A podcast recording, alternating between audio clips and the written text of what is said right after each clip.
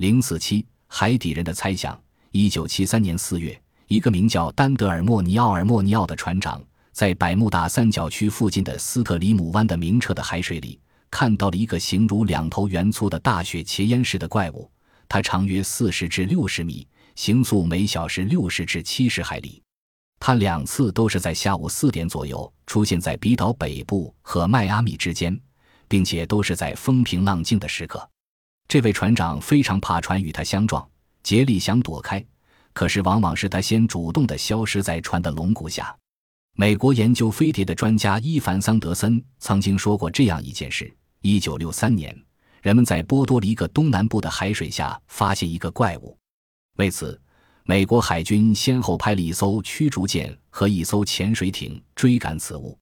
他们在百慕大三角区追赶了五百海里。美国其他十三个海军机构也看到了这个怪物。并做了记载。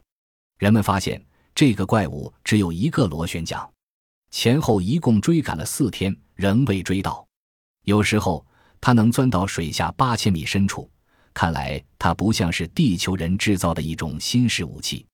一九五九年二月二十一日，在波兰北部格丹斯克湾的格丁尼亚港，几个码头工人看见一个雪亮的东西坠入港区的水中，他们看得十分清楚。甚至可以确切地指出它的坠落地点。就在这个天体坠落后几天，一些保护坠落现场的人忽然发现海边有一个人，看上去他疲惫不堪，拖着沉重的步履在沙滩上挪动。人们立即把他送进格丁尼亚工业大学的医院内。他穿着一件制服般的东西，脸部和头发好像被火燎过。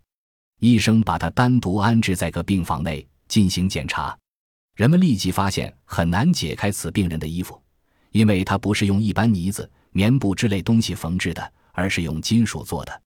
衣服上没有开口处，非得用特殊的工具使大劲才能切开。